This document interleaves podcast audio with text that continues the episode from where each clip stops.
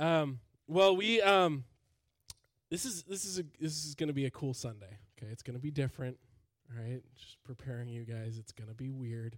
Right, picture yourselves in the mirror this morning, getting ready.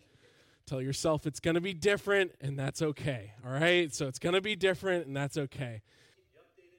So um, that's that's what we're gonna do right now. Uh, I'm gonna I'm gonna pray for Pastor Daniel and all the stuff that's going on. It's a it's a big deal when you get outed as like a home church. It's a big big deal because um, you know we don't have religious liberty or we they don't have religious liberty like us.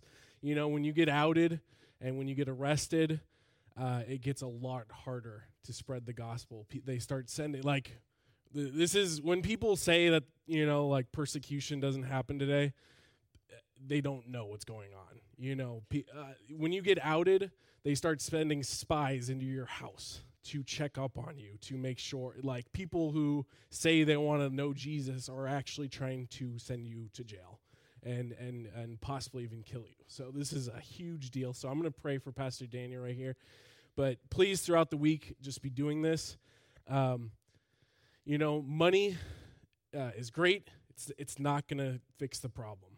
You know, like me going over there is great. It's not going to fix the problem.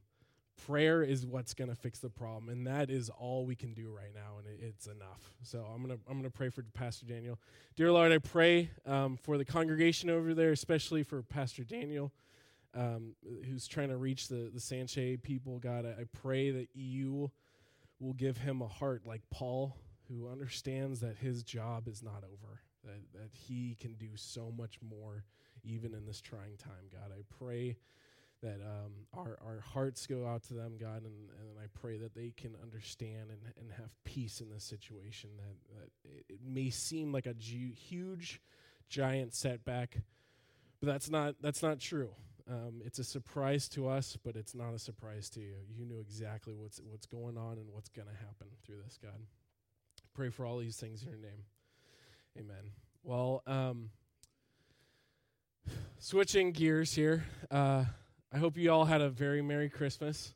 Uh, it, was, it was a great time here. I didn't travel, but if you traveled, I hope you didn't experience what it seemed to be like everyone had a terrible time trying to travel on my Facebook account. I was looking and it was just like flight canceled, flight delayed 12 hours, 10 hours, 16 hours. And I'm like, man, it's tough, but it seems like this year was harder. So if you experienced that, uh, I'm sorry, but I hope you got to wherever you're trying to get to and back safely, right? Um, if you were here, I hope you were able to join us because we had a great time. Um, the Sunday before, we kind of continued our, our, our message series that we've been doing the past month and a half on uh, different Christmas songs, which has been fantastic. Bryce actually had that idea, and and I I really enjoyed it because we got to hear uh, kind of the backstory, you know, of how it was made, how the song was made, why it was made, and then we got to see the the biblical foundation for those songs, which we don't do usually because it's tradition and why why have reason when you have tradition, right? You don't need it, you know. and then we got to sing it, which was really cool. And um, that Sunday was packed, which was great, right? And then Christmas Eve service was it was to the brim of people, you know, and that's a great service. It's it's one of the uh, the top three most attended services of the year and it, it's exciting and it causes some really cool conversations you know during the service i'm looking at scott and i'm like what are we to do next year? Like, you know, like if if one more family comes, what do we do? You know, like do we have more room for seats? Well, maybe, but if there's a cop, maybe he might get mad that we've uh, overpopulated, you know, so we can't do that. Well, do we do an overflow? Well, if we do that, where, how, you know, how, what does that look like? You know, are they going to feel segregated over there? Or, you know, are we going to do a third service? How? When? Do you do a third service at 6 p.m. when people are hungry? I don't know. Do you do one at 1 o'clock when people are just waking up and getting ready and putting the turkey in? You know, it's, it's, it's crazy, but it's fun. It's exciting. And, and that's why, for a similar but very different situation, reason, this Sunday is actually one of my favorite Sundays of the year. It's the awkward Sunday where no one comes to church, right? Like it's it's the it's the Sunday where you have no idea and and working in kids ministry is like the hardest. Because honestly, like you see this group, but that means nothing to that building, right? You might have two kids, we might have 20. I have no idea, and I'm here and I'm happy, right? like, so, but uh, but I am very excited about it because it, it, gives me a chance to talk about something that is very near and dear to my heart. That honestly, I think a, a concept that has been put on the back burner for the probably the last decade. I would say it's been slowly on the decline, and that's uh, New Year's resolutions. Right? Uh, there, there's a reason why New Year's resolutions have been put on the back burner, right? And I don't have to give you that reason. um, uh, it's it's it's a history of failures, right? You wrote them down, December thirtieth, something like that, January, something like that, and you woke up January first or January second, depending when when you wanted to actually start them, and you had a great day. You had a wonderful day and, and, you woke up early before anyone else and you read your Bible and, you, and you, you took the dog on a walk and you got home before the kids woke up and you had to do a little bit of work and you got to send the kids off to school and then you went to work and uh, that, that, um, that coworker that you've had a lot of issues with, you, you, you've had a good conversation with them you know, and you went home, and before you went to work, you told your spouse you love them, and, and you kissed them, and then you left, and you got home, and before your kids got, you know, you made a healthy snack and a healthy dinner and all this stuff. And then January 2nd happened, and you're sore, and the alarm snooze button gets keep putting pushed and pushed and pushed over. And then February hits, and nothing's changed. And, and we've got into a uh, a routine of that for so many years that we've gotten to this place where we've said, What's the point? You know, we, we've lived it out so many times that we've actually said, What's the point of even making one? And and that's not the case. Right? That's not true. So we're actually gonna we're gonna be skipping around a little bit, right? It's different, but it's okay. We're going to be skipping out a little bit, but we're going to be looking at James chapter 4. So if you want to open up to James chapter 4, while you're doing that, uh, the sermon title for today uh, is, a fun one. It's it's New Year, same you, right? That's not, that's not the saying. It's, the saying is New Year, new you, and and that's a good mentality to have, right? It's a lot. A lot of people say it. It says, you know, 2019 is going to be different.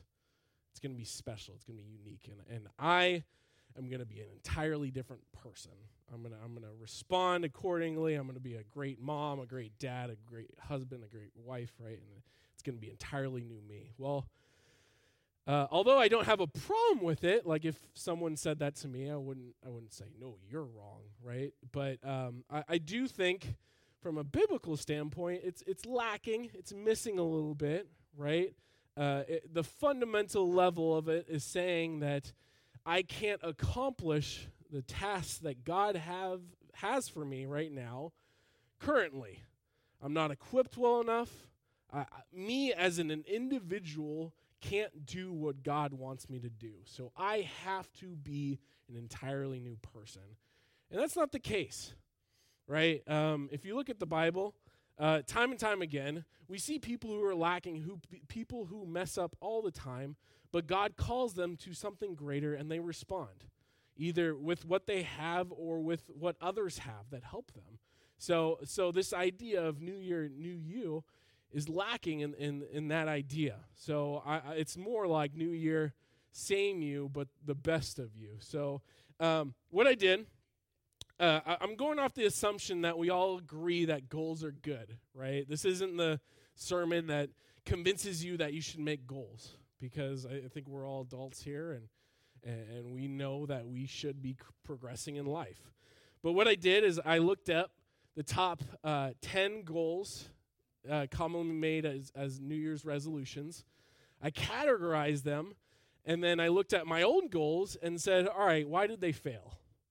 Why, why was this goal lacking? Why was this goal set up for failure at the very start? Well, in those three categories, I'm going to say the ideas that we're lacking. And, and because it's different, here's point number one. Whoa, scary, right? So, point number one on your outlines, and this has to do with your goals with relationships. This is what we are not masters of others but our relationship goals depend on us.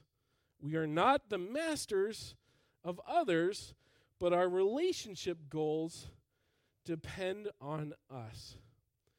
Uh, I looked, I, I did something very interesting. I looked at my life over 2018 and I said, all right, what, went what well, what went wrong, right? Uh, it's, a, it's a good practice to do you can do it, you should probably do it every week, if not every day. But but you should look at the previous year and say what went well, what went wrong. And and I looked at my relationship with Ashley, my wife, and I looked at the relationship at, work with my boss, with my coworkers, right? I work at this place called RBC, if you don't know. And I looked at uh, all of my other relationships, right? With my immediate family, with my extended family, with my coworkers, all those things. I said, what, what's the issue here? What's going wrong? Not that anything's like terrible, not that I'm on the verge of failure and everything, but but we're not perfect, right? So what's going on here? What's going on? And I said, "You know what? The lowest common denominator in all these relationships is is that it's all the other person's fault. I said, I said, listen, my relationship with my wife would have been great, but she did this. In, in 2018, I said, you know what? I'm going to try to be a better husband, but you know what? She did that thing, and it really just took me off course. And, and, and uh, I don't know if you've met my boss, but I try to be a good worker, and my boss did this, and it was terrible. And sarcasm, folks, it's okay. I know it's first service, but right? The lowest common denominator between all of that was me. And I said, just maybe, maybe I'm the problem. Just maybe, maybe I'm the issue. And I, I, looked towards one of my favorite books, something that we just went over in the uh, high school and junior high ministry during Sunday mornings. We looked at the, the book of James, chapter 4, 1 through 4. And it says, What causes quarrels and what causes fights among you? So, what's going on? You guys are fighting, right? You, you're fighting with your spouse, you're fighting with other people, you're fighting with other Christians. That doesn't happen here. But you're fighting with all these people. What causes that? Is it not this that you that that you haven't lived up to your side of the bargain? Is it not no? That doesn't say that. Is it not this that your spouse has an accepted responsibility? Nope. Is it not this that your boss doesn't understand the hours that you've put into your job? No. It says this. Is it not this that your passions are at war within you. A hundred percent of the problem is within me. All the war, all the fighting that is going on in my life outside is a simple reflection of what is going on on the inside. So I said, well, um, well, if that's the case, my my goal shouldn't be maybe that um, I should be a better husband. Maybe I should re- accept the responsibility that the majority or all of the issues are because of me. And, and what that does to your goals is that adds a little bit, it adds a little bit of harshness, right? But it adds accountability and it and it, and it calls for action. It calls for accountability and it calls for action. So so your goals are transformed to uh, I want to be a better husband in 2019, which is a good goal, right? It's a worthy goal. Everyone should want that, right? but it, it transforms it and, and says that I, I want to be a better husband by. It, it doesn't just happen. You know, um, one, one of the best uh, things that happens when you work in high school ministry. I, I don't know. Uh, some of us have been out of high school for a while. There's this thing called drama. And I know that drama is not a thing that we deal with, but high schoolers deal with it a lot of time. And, and eventually, what you get to with drama is that people eventually will say, Well, I'm willing to forgive this person if they ask for forgiveness. I, am willing to reconcile the relationship if this person takes the first step. And you know what's funny is is, is being the youth pastor. I, I see this and I say, um, yeah, guess what? I just had a meeting with that person and they're saying the same thing about you. And I'm thinking that neither one of you are ever going to act because you're just waiting on the other person to act. And, and I think all of us would say, well, high school, obviously, they should just be mature and act. But then we make goals that are based, that are fundamentally created under the presumption that the problem is not with us. The problem is with them. When, when I think when I when I think about times and quarrels in the Bible, um, I think of two um, situations, four people, two situations, right? Uh, firstly, I think of Cain and Abel, right? Um, the first brothers that we have, right? Adam and Eve, if you don't know the story, the Adam and Eve, they sin, they leave the garden, they have kids because the, the upside uh, of of dying is life. You got to repopulate. If people aren't dying, you don't need to repopulate. But if you if they are, you got to replace them with some people. So so uh, uh, however that happens, they right, and then they go and they had babies, right, and they grew up, and Cain is in charge of the crops. I had to think about that for a while. Uh, Cain was in charge of the crops, and, and God asks for an offering right? And Cain, the implied is that Cain brings whatever he had, the extra, the excess, brings it to God, gives them, right? And Abel, his brother, was being in charge of the livestock brings the best of what he has. He brings the fir- there's a there's a term called first fruits. Right? It's it's the absolute first of what he has. There's no reliance, there's no oh well I already have this stuff and I'm just going to give God what I whatever else I have, right? He brings the first.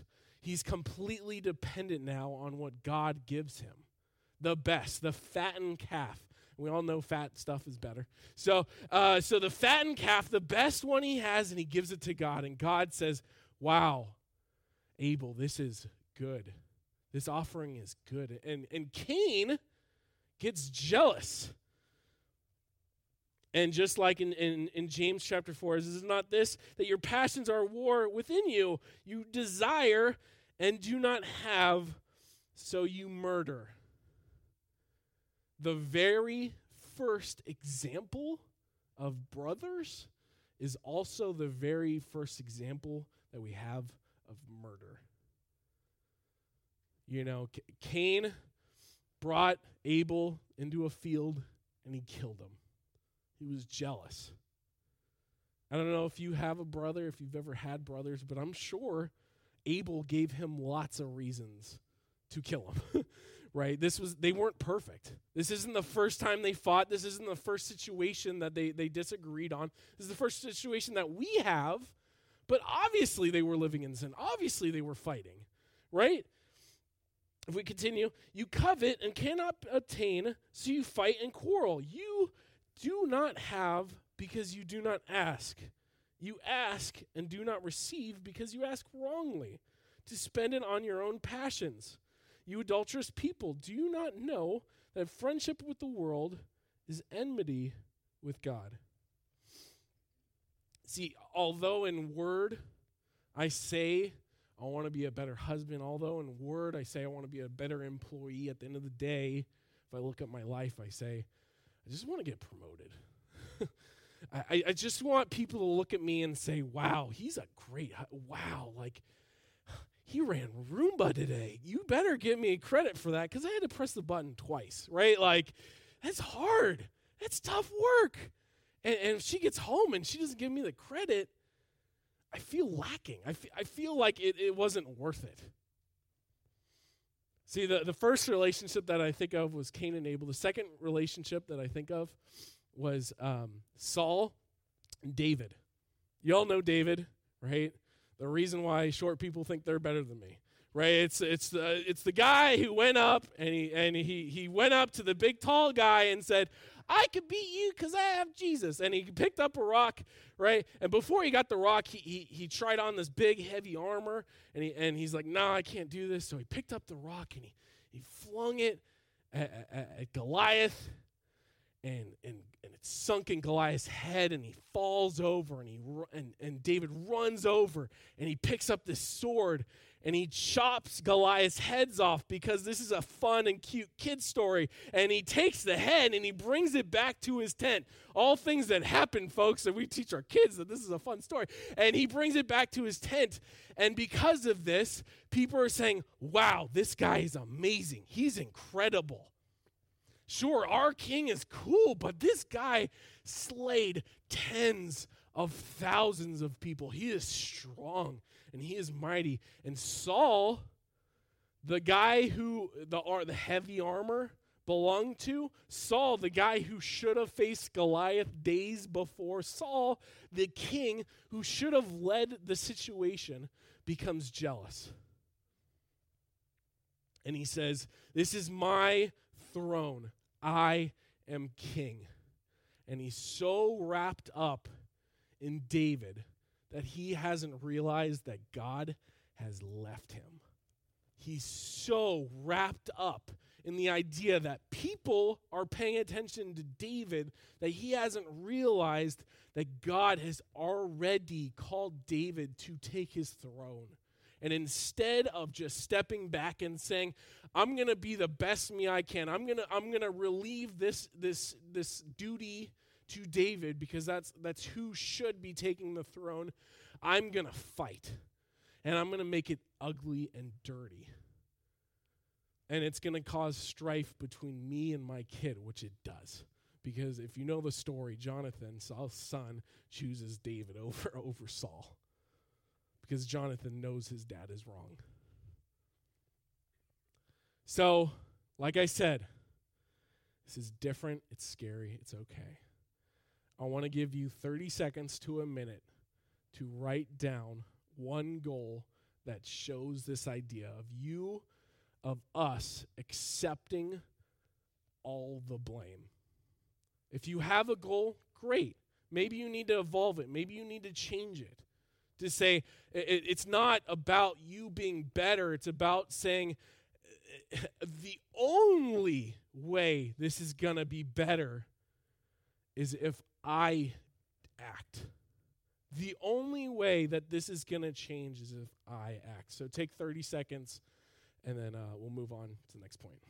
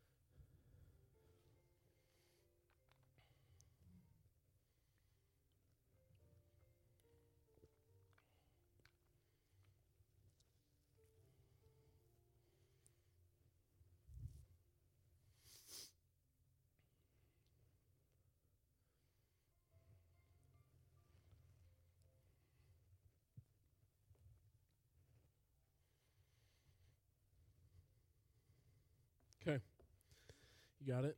Good. I don't expect you to have a written out goal, but I want to give you some time because if you're not going to do it here, what chance are you going to have to do it anytime else, right? So the first one, we are not masters of others, but our relationship goals depend on us. Number two, we are not the masters of time, but our time oriented goals depend on us. So these are the goals. Anything relating to time, this is the this is the goal that falls in here. I, I included in here um, goals of, of, weight loss because I, I believe that that essentially is a priority issue that falls under time. Right? You you chose to sleep over working out. You you chose to have the convenient fast food o- over making a healthy meal, right? Which is this is me, right? Like, uh, so that all of all time sensitive goals fall into this. And and if I were to say that the idea of new year, new me falls under any one of these categories, it would be this one. Um, something strange happens this time of year, right? We all collectively fall into like some sort of short term amnesia. We we say 2019 is going to be different. And wow, 2018 but went by with a flash. It was so cool. I woke up and it was October, and then we had to make a turkey for some, and then we did this and that and the other thing. It was just 2018 went, and 2019 is going to be different. It's going to be new. It's going to be exciting. Now, I'm no astrologist, but no, I'm no like fortune teller guy or whatever. But I think in December of 2019, I'm, I'm not positive. I think we're going to be saying 2019 was a flash and it went by so quickly. And, and I woke up and it was October and then we had to make a turkey for some reason. But I th- 2020 is the year, baby. It's the year of Brent. And I'm going to wake up and I'm going to lose weight. I'm going to do all these things. It's going to be fantastic. Why am I thinking that? Because you know what happened in, in, in December of 2017? 2018 is my year, baby. 2017 went by so and and and, 2017 is gonna be my year. 2016 went by a flash. It was so weird. Isn't that weird? Huh? This never happens. And 2015 went by. We all believe that time is on our side, but it's not. In no way is time on your side. I tried to find a Bible verse where some way we could say that time is on our side. I couldn't. The closest thing I found was saying that Jesus is coming back soon because that's good, right? Jesus is coming back great. Awesome. That means I'm going to heaven and we're going to be playing football and eating at this big table and having a big meal and doing all that other stuff and it's going to be fantastic. But guess how that is displayed? It's portrayed as a thief in the night. That is scary. That that you we are not prepared for it. It's going to come at the least opportune situation. It's going to come when none of us are ready. We are all on vacation and not one of us set the alarm to our house. And they're going to come in when we're not prepared, and we thought we had more time to prepare, and uh, he's coming.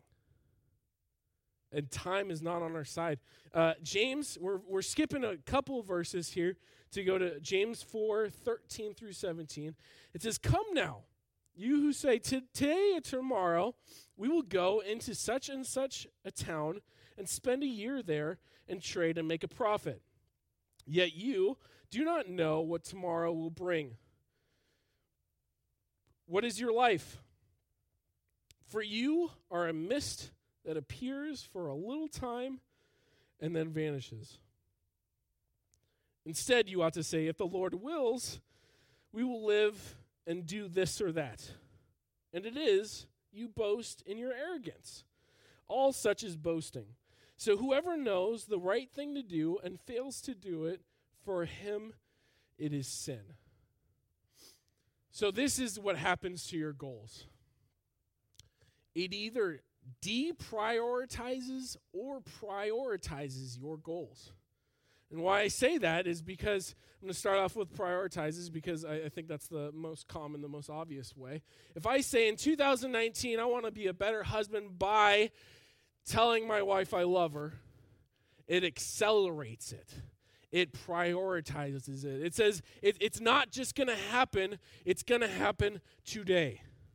I, it, it transforms it and it says, I'm not just going to tell my wife I love her. I'm not going to just kiss her on the forehead before I go to work. I'm going to do it every day before I go to work.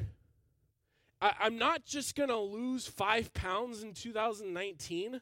I, I have to do it by the end of January. I, I have to do it now. Because if, if it, I, I don't know. I don't know what's going to happen. And, and, and, and that's what happened to me personally in 2018. Um, I said, I'm going to work out. A good goal. And that was period. That was it, right? I'm just going to work out uh, eventually in 2018, right? And and what happened around uh, August, I think, yeah, August, is um, I, I, had to go into surgery. I, I had surgery and I was out for like a month and a half. And in that month and a half, I wasn't moving at all. M- my my total movement was couch to bathroom to couch. like and that was it. And and and and that's all I could do. So afterwards, I said, "Wow, like I've lost all flexibility. I've lost all movement. I've I've lost all like I, I, don't even know how to phrase it, but just uh, I became lazy and tired and and I went on a walk and I was like, "Holy cow." right? Like coming on stage was like a workout for me, right? And, and I said, if I only knew at the start it would have been different. If I only knew that my health could be a factor, if I only knew that my time was numbered, I, I would have changed things. I would have I, I would have gotten prepared. I, I would I would have eaten more healthy. I would have exercised more. I would have done this or that, the other thing, and and maybe I would have avoided it entirely. Priority acceleration. And, and the, the flip side of that, the, the exciting, I think, the most exciting part of that is deprioritizing things. It takes a goal that says, uh, I want to I wanna go to Disneyland before I die. And says, do I need to do that now? No. I, I want to do this thing. Do I need to do it now? No and your list consolidates extremely. Because the, the fatal mistake that so many people make, I would say the number one cause why why New Year's Eve resolutions fail is is they get all excited and they have this list and the list is 100 things that they're going to do in 2019 and when there's too many things to do there's nothing to do You, you ever wake up and you say, Man, I got so much to do. I got this giant list. I gotta take a nap. Right? Right? Like I gotta get ready. I I got I gotta do it. I do this, this, this, this, this. Okay. I'm gonna go take a power nap, and then you wake up and it's two, and you're like, oh gosh, uh, right? You got so much stuff you can't focus. And when you deprioritize and say, this doesn't have to happen, it's okay. You could focus on one, two, three things in the entire year, and you can have success with those one, two, or three things. So, 30 seconds. You can either make up a new goal or you can change that goal that you already have. Accelerate it, prioritize it, deprioritize it say, I don't need to do this. I need to make a new goal that, that this has to happen now because it's, I can't wait for someone else to act.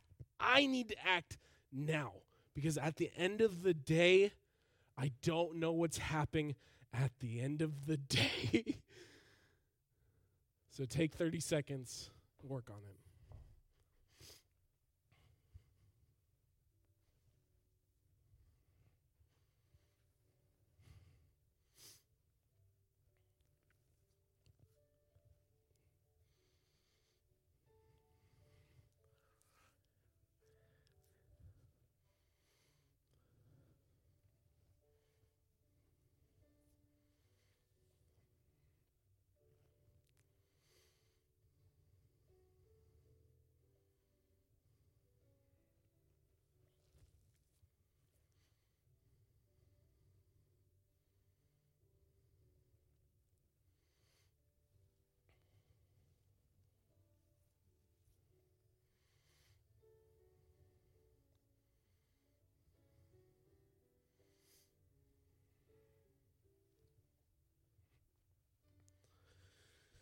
All right. so, number one, we are not the masters of others, but our relationship goals depend on us. Number two, we are not the masters of time, but our time oriented goals depend on us. And number three, you ready? We are not the masters of money, but our financial goals depend on us. Folks, I'm just old enough to realize that we need to talk about money in church, and I'm young enough and stupid enough to actually do it.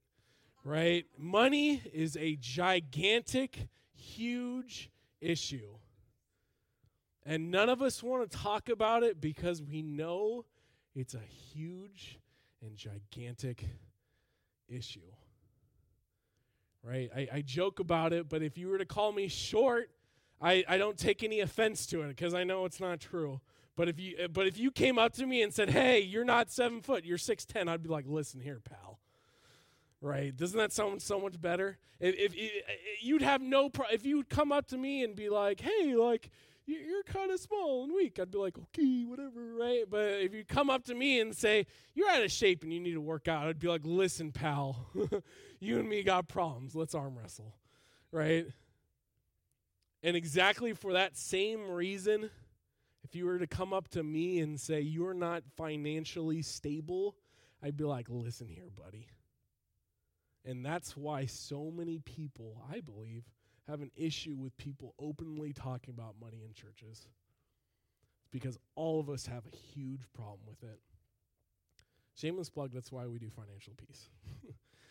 um, so so that that's the that's the issue. James chapter 5, 1 through 6. Before I say that, I, I would say that um, I would say probably a year, two, three years ago, I had a very common uh, Christian worldview of money. Uh, I, I grew up, I was absolutely blessed and grateful that I grew up in a Christian household where we certainly did not talk about numbers. We certainly did not talk about how much my parents were getting made, made or anything like that, right? Because that's that's a personal discussion in my family. Like we don't openly discuss it for whatever reason. But we went to church every Sunday, and I I never saw the numbers. I, I never did any of that. But I saw my parents put a check in the thing every Sunday. And because of that simple action, it could have been a dollar.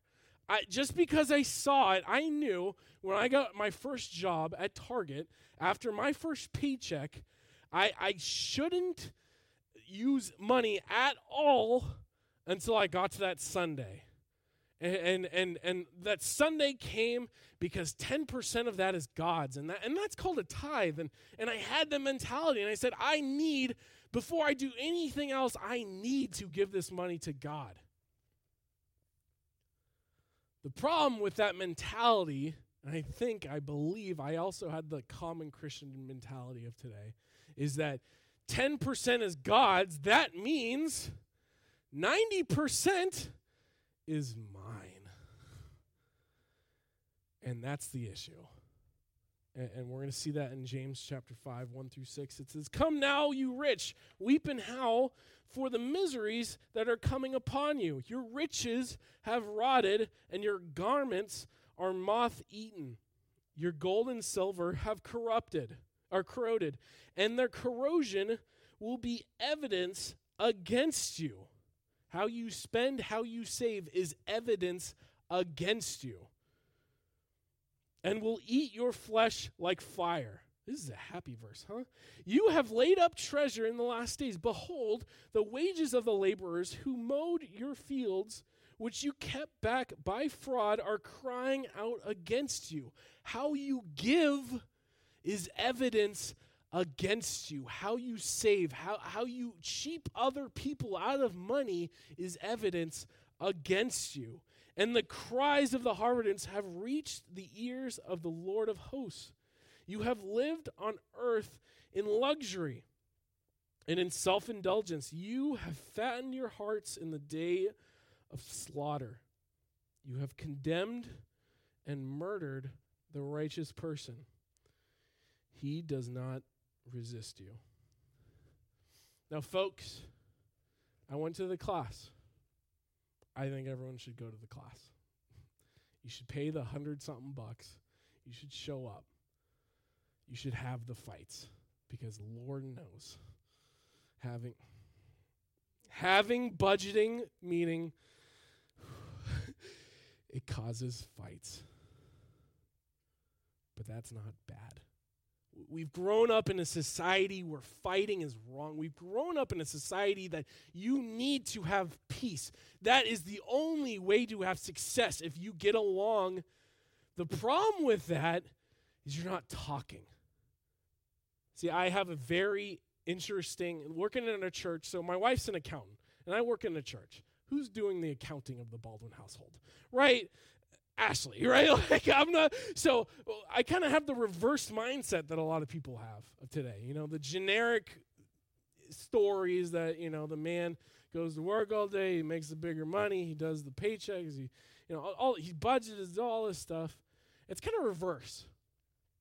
And even though Ashley and I would both say that I, I am the head of the household when it comes to money, for since the beginning, I had no idea where our money was going.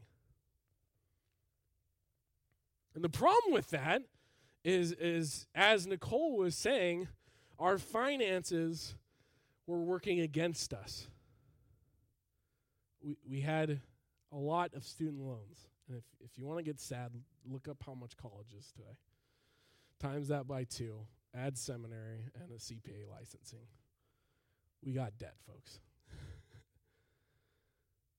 We live in the mindset that money is for us. We live in this mindset that, sure, any good Christian would say that 10% is God's and they'd be happy and willing. And, and I'm extremely excited that I go to a church where giving is not an issue. I don't see numbers at all, except when I look at the budget and I say, wow, we're given more than any time in the history of RBC. My first first memory of RBC is me coming, sitting back there somewhere, Ricky coming up on stage, and Scott saying, Yeah, we 100% funded Ricky so she could be a missionary in Africa. That is my first memory. That's not a coincidence, folks. And if we continue we see time and time again about our congregation giving and loving and seeing the bigger picture. And recently, if if you were part of the bingo night fight, right? um, you guys gave more than I could have ever expected. We get to send like if numbers are the same as last year, all the scholarships that we had to give out, had to give out, are now funded. All of those kids get to go. Because of you guys.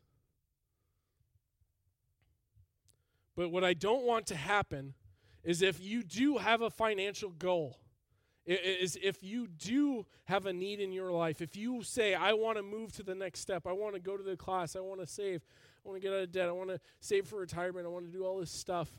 I don't want you to have a goal that is working against you. And I, that, that's why this step will add um, perspective to your goal. That your money is not your money when you're budgeting, at the end of the day, it's not your budget. That 90% you have, that's still 100% God's. So, um, one last time, take 30 seconds, add perspective to your goal. Make a new goal or add perspective that, that shows whatever this is, whatever this goal is, it's entirely God's. There is a beautiful, wonderful word that sums up all this in the Bible, and it's the word steward. It's, it's acknowledging that your money was handed down to you by someone else And more importantly, that someone else is coming home. And when he does, it's a great day. Because if if if you if you treated the money like it was his, you get rewarded. there's a there's a story about the the parable of the talents. Remember, somebody gets ten, somebody gets five, somebody gets one. Right, the one guy goes buries it. The other guy invests. The other two invest it. They trade. And and the guy who had ten, he gets twenty, and God rewards him. He says, Good job. The guy who has five has 10, and he rewards him. He says, Good job. And, and the guy who had one said, I don't want to lose this, so I'm going to save it. And yet, in doing so, he loses it all. He says, I'm not going to give you nothing. I'm taking it away and I'm giving it to the guy who had 10. Because at the end of the day, folks, saving is good. At the end of the day, having a comfortable retirement is, is great. It's, it's, it's good. Saving for your kids' college is a must today. Setting your kids up for success rather than failure is a must. But if you're not giving,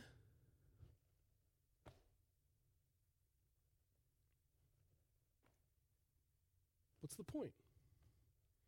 Take 30 seconds, take 45 seconds, and then we'll wrap it up.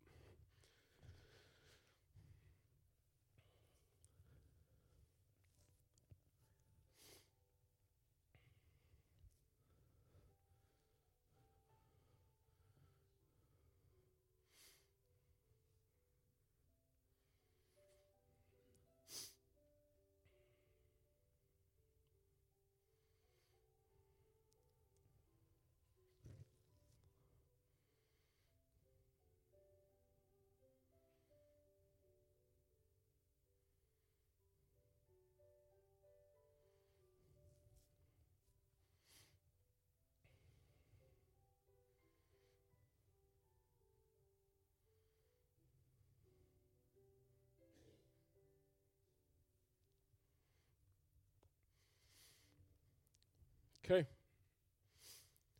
Uh, that's it. you want these goals to succeed percentage wise, have the best option, have the best chances of these succeeding? Tell somebody. The, the mere action of you telling someone boosts your chances of success by 25%. And that's it just telling someone. If you tell a spouse, someone really close to you, that jumps up exponentially. We're talking around 60 to 70%. So, whatever you wrote down, accept the issue, accept the problem, and share it. Um, I, I am willing to be mostly an open book on this stage. I, I share the issues that I'm having, I share personal stuff because I have the background of privacy, privacy to a fault. And that's the Bay Area summed up. Is it not? You, the, the outside has to be beautiful. The yard has to be spectacular. Who who cares about what's going on on the inside? Who cares about all that stuff? As long as the outside world sees how beautiful and well put together it is. And remember, what causes the fights out here is the fight in here. So I'm going to pray for us, and the uh, worship team is going to come up. Dear Lord, I thank you for this day, God. I thank you for this time of remembrance into 2018, God, and, and for the opportunity um, to look forward to what's going on in 2019. It, it's going to be a great year. It's going to be a fantastic year. And, and I hope that we all have prepared our hearts and our minds for what you're going to be doing in the year 2019, God. Pray for this offering. Uh, I pray that if there's anyone here new to us, that, that they feel no obligation to give, but acknowledge what we do as a church family, God. Pray for all these things in your name. Amen.